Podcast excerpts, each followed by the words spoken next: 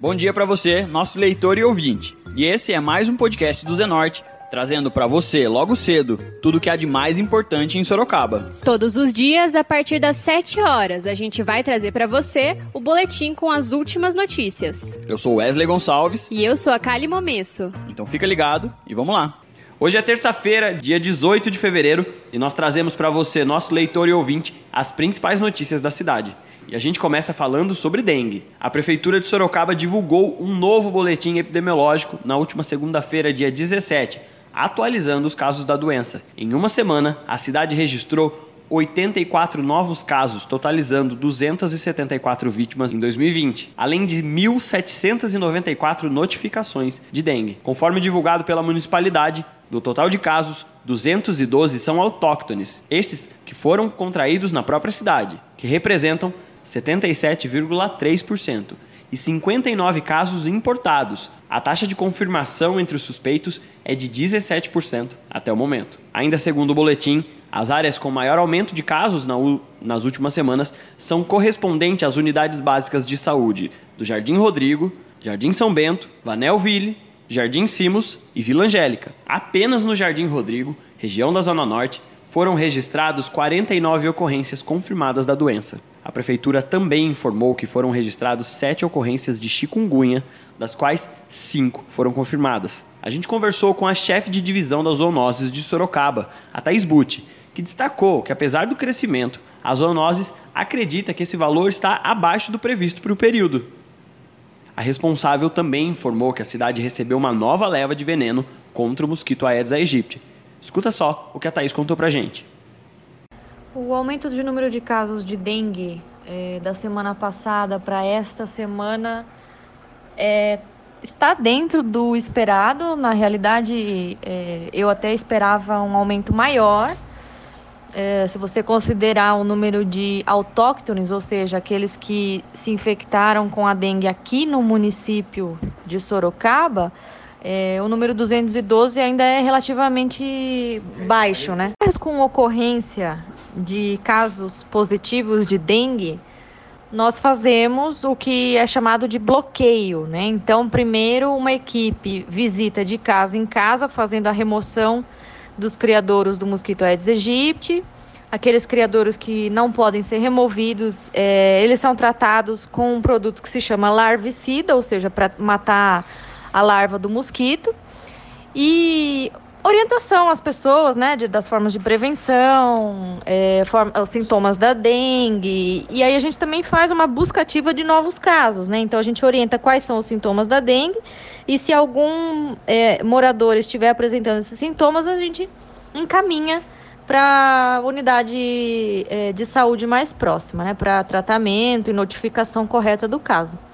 Depois dessa atividade, a gente realiza a nebulização, que é a aplicação do veneno inseticida para matar as fêmeas é, adultas né, que estejam voando ali na, na região, para evitar que mais pessoas sejam infectadas pelo vírus da dengue. O estoque de inseticida já foi restabelecido, então, além daqueles 100 litros que nós recebemos no final de janeiro, é, já recebemos mais é, 460 litros, então o estoque já está adequado para a cidade. A chefe da divisão de zoonoses ainda traz algumas recomendações para os moradores das regiões mais atingidas pela dengue. Escuta só. Recomendações para os moradores desses bairros mais atingidos. Em primeiro lugar, né, passar o repelente, que é uma, uma medida de proteção individual. Então, é, fique atento também a, a, ao tempo de reaplicação desse, desse produto, né? Porque ele não vai durar o dia inteiro. É, fique atento aos sintomas da dengue. Então, se você ou alguém da sua família tiver febre alta, dor de cabeça, dor atrás dos olhos, dor no corpo, dor nas juntas, manchas vermelhas pelo corpo, vômitos, né? Se dirige imediatamente a uma unidade de saúde mais próxima para receber a orientação, o tratamento adequado, fazer os exames, porque a dengue é uma doença grave, ela pode matar, você pode desidratar ou até ter hemorragias muito rapidamente, então você tem que é, cuidar todos os dias, né? Beber bastante líquido, então atenção aos sintomas. Além disso, aquela velha orientação de não deixar a água parada em casa, em nenhum recipiente. Então, como na avaliação de densidade larvária, nós identificamos que os principais recipientes são aqueles que ficam no quintal, então latas, garrafas plásticas, lona, é, qualquer material que fique ali que possa receber a água da chuva, ele já vai ser um criador do mosquito. Vasos com água, né, e a planta na água, pratinhos de planta, balde, regador. Então, esses materiais que ficam é, no nosso quintal, na nossa casa, que tem utilidade para a gente, também podem né, virar um criador. Então, atenção é, para não deixar a proliferação do mosquito e a infestação do mosquito aumentar cada vez mais. E o podcast do Zenorte conversou com algumas pessoas que já tiveram a doença e contaram aí um pouco sobre suas experiências. A professora Gilênia Ferreira explicou que quando começou a sentir os primeiros sintomas, nem imaginava que poderia se tratar de dengue. A princípio, eu não percebi que estava com dengue, porque dor de cabeça né? Sempre é normal acontecer das, das pessoas sentirem uma dorzinha de cabeça de vez em quando, né? Então, dores de cabeça, só que aí logo em seguida começou a aparecer um, umas manchas no pescoço, um vermelhidão no peito. Aí a coordenadora onde eu trabalhava, ela comentou, falou assim, olha, você tem reclamado dor de cabeça, você está com essas manchas, é melhor você procurar né, o médico, vai até o médico, né? Porque o surto de dengue está grande Aí eu fui até o médico, aí foi que então eles fizeram exames e constatou que realmente eu estava com dengue. A partir desse momento aí eu comecei a piorar, sentir muita dor no corpo, não tinha vontade, ânimo para nada, não tinha vontade de comer, aquela moleza, fraqueza, a vontade que eu tinha de ficar deitada. Uma sensação horrível. Quando eu pensei que eu estava melhorando, depois de uma semana, aí veio os pés começarem a inchar, as mãos, aquilo pisar, não conseguia pisar no chão que é, pinicava os pés, assim, a mão, dava aquela uma aflição. Foi horrível. Mas, né, fiquei aí praticamente uns 15 dias para dizer assim, está recuperada para poder voltar ao trabalho. No entanto, ainda com muita fraqueza, muita moleza, para ser, ser sincera, eu diria que eu fui começar a melhorar mesmo depois de um mês, que eu comecei a me sentir melhor, assim, dizer assim, não, sem moleza, sem cansaço. Foi dessa forma. Quem também sofreu com os sintomas da dengue foi a Nicole Anunciato, moradora do Jardim Saira. Ela que integrou o número das 52.575 pessoas que notificaram a doença em 2015. À época, Sorocaba viveu uma das maiores epidemias da doença. O número de pessoas infectadas só foi controlado em maio daquele ano. Escuta só o relato da Nicole. Eu tive dengue em 2015 porque eu vivia no sítio. E daí, quando a gente estava voltando do sítio, é, indo para uma festa, eu comecei a sentir muita dor de cabeça e muita ânsia. Então a gente voltou para casa e eu fiquei deitada em casa, tomei alguns remédios. Quando eu vi, eu não estava mais conseguindo mexer meu pescoço e nem os meus dedos de tanta dor que eu tava. Então eu fui para o hospital, no hospital me diagnosticaram com sinusite e uma dengue incubada nessa sinusite. Então os sintomas foram muito mais fortes do que era para ser. Depois disso, eu fiz o, o, o, tratamento, tomei remédio. E agora, qualquer surto de dengue que dá na região, eu já fico super apreensiva, já começo a tomar todos os cuidados. Ano passado, eu morava em Itapetininga e teve um surto de dengue em Itapetininga. Eu fui quatro vezes na mesma semana no hospital fazer exame de dengue, porque eu fiquei realmente com muito medo de, de ter dengue de novo e fiquei traumatizada com a situação. Atualmente, Sorocaba vive novamente um estado epidêmico de dengue, mas muito diferente do cenário de cinco anos atrás. E o problema não se restringe à nossa cidade. Municípios vizinhos também têm enfrentado esse problema. Na divisa com Sorocaba, Iperó já registrou 488 casos confirmados do vírus, elevando o status do local para surto. Conforme divulgado, a maior concentração de infectados ocorreu na região do bairro Jorge Wetter, que fica no limite entre as duas cidades. A professora universitária Bia Negrão relembra como foi ter contraído dengue. Escuta só mais esse relato. Boa tarde a todos. Então, eu aqui é Maria Beatriz Negrão Duarte. Eu, infelizmente, eu tive a dengue em 2011, né? Eu acho que a única palavra que define o que é a dengue é horrível, é uma doença horrorosa, né? Só quem teve sabe o que realmente é. Eu peguei, né? Acho que no que eu fui picada, né, no ambiente que eu trabalhava, né, era uma outra empresa, e eu acredito que tenha sido lá, porque outras pessoas também foram picados e também tiveram dengue. E, ali onde eu trabalhava fica perto de um ferro velho, que foi depois interditado na época pela prefeitura e tudo mais, por ter muitos criadouros. Então, eu acredito que eu tenha sido picada enquanto eu trabalhava. Mas é uma sensação horrível. Eu comecei primeiro, o primeiro sintoma que eu tive foi de muito enjoo, e depois, em seguida, vieram as dores no corpo, a febre muito alta. E daí, naquela madrugada, a febre estava muito alta. Eu fui para o pronto-socorro e lá fui diagnosticada. Fiz todos os exames, fiz o exame do laço. Na hora já deu que, que estava mesmo com dengue. E depois fiz os outros exames, exames de sangue e tudo mais, né? Que verificou as plaquetas. E realmente eu estava com dengue. Foi um período muito difícil, é uma sensação horrorosa. Parecia que o chão andava comigo né? Não, eu não tinha equilíbrio para andar. E, além disso, não dá vontade de se alimentar, a gente perde por completo a vontade de comer. E, sendo que é necessário, a gente precisa estar alimentado para poder o, o, organismo reagir, mas é muito difícil. Né? E tem que tomar muita água e repouso. Porém, eu tive que ir cinco vezes para o pronto-socorro para fazer é, exames, porque nesse período que eu fiquei com dengue, eu teve cinco dias que eu fiquei muito mal. E daí eu ia para lá, fazia um novo exame, ficava em observação por duas, três horas, para daí eu poder voltar para casa. Né? Infelizmente, além dos sintomas normais da dengue, eu desenvolvi uma alergia ao vírus. Então, eu tinha uma coceira desesperadora. Não é só uma coceira normal, que normalmente é, algumas pessoas apresentam por causa da dengue, mas foi uma coceira absurda. Era algo terrível. Eu lembro que eu tinha que pegar a escova de cabelo para passar no corpo de desespero mesmo.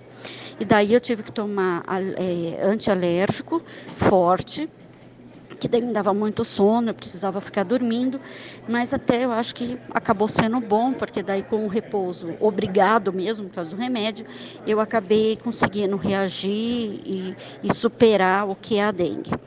Em casa não foi encontrado nenhum foco de que pudesse ter sido picada em casa, porque a vigilância sanitária esteve em casa, veio pessoas da prefeitura para analisar, verificar como estava a minha casa, o meu quintal, e graças a Deus não tinha nada, nenhum foco. E eu sempre tenho esse cuidado, né? Depois disso, depois que eu tive a dengue, é, os cuidados aumentaram. Então eu estou sempre atenta, sempre de olho e agora atenta também aos outros lugares, não só em casa, aonde eu vou, onde eu trabalho, eu sempre procuro, procuro saber se está tudo em ordem, se eu vejo alguma coisa que possa é, acumular água, eu já chamo alguém para mostrar, para falar, né? Alguém que seja da empresa ou do, lugar onde eu estou, porque é uma uma preocupação sim, é um pânico que a gente fica. A gente vê pernilongo, parece que ele é um monstro. E vale ressaltar que de 2015 para 2020 nós tivemos algumas mudanças no problema relacionado à dengue. Conforme divulgou a Secretaria Municipal de Saúde, a SES, este ano nós temos a incidência do vírus dengue tipo 2, que pode trazer sinais mais intensos. Para explicar a diferença, a gente conversou com o professor e coordenador do curso de Biomedicina da Universidade de Sorocaba, Uniso, o Eric Barioni. Escuta só o que o professor ensinou para a gente sobre esses dois tipos de vírus. O dengue é uma doença febril aguda e o agente etiológico, ou seja, o agente que causa a doença, é um vírus do gênero flavivírus. Clinicamente, as manifestações variam de uma síndrome viral inespecífica e benigna até um quadro mais grave e fatal de doença hemorrágica com um choque. Veja, uma, uma vez infectado por uma cepa de um sorotipo do vírus, o indivíduo poderá adquirir imunidade permanente ou, no mínimo, duradoura. No entanto, esta imunidade é específica para o sorotipo que causou a infecção, e o indivíduo não estará protegido contra os demais sorotipos. Ao contrário, esta proteção contra um sorotipo específica específico pode incrementar as chances de uma nova infecção caso o indivíduo venha a ser exposto a um outro sorotipo de dengue, ou ainda incrementar as chances de uma infecção mais grave caso o indivíduo venha a ser exposto a um outro sorotipo de dengue. As pesquisas ao longo dos anos têm demonstrado quatro sorotipos antigenicamente distintos de dengue, os sorotipos para dengue 1, 2, 3 e 4. Basicamente, as estruturas do dengue 1, 2, 3 e 4 são diferentes. E estas diferenças são é, estimuladas pelo material genético. E, entre outros fatores, estas diferenças são as responsáveis por estimular no organismo respostas à doença mais ou menos intensas. Vale ressaltar que são fatores de risco para casos graves a cepa do sorotipo do vírus infectante, ou seja, se sorotipo 1, 2, 3 e 4 e ainda a cepa desse sorotipo, o estado imunitário genético do paciente, a concomitância de dengue com outras doenças que o paciente já tenha e a infecção prévia por outro sorotipo viral da doença, ou seja, o indivíduo que já teve dengue ao ser infectado por outro sorotipo de dengue, pode ter aí um, um quadro infeccioso mais grave. Então veja, quando um sorotipo de dengue ainda não evidenciado em uma determinada região começa a circular entre indivíduos que já foram infectados no passado por um outro sorotipo, isto é um motivo de preocupação. E por que preocupação? Pela possibilidade de ocorrência de casos mais graves na segunda exposição, conforme a gente já falou.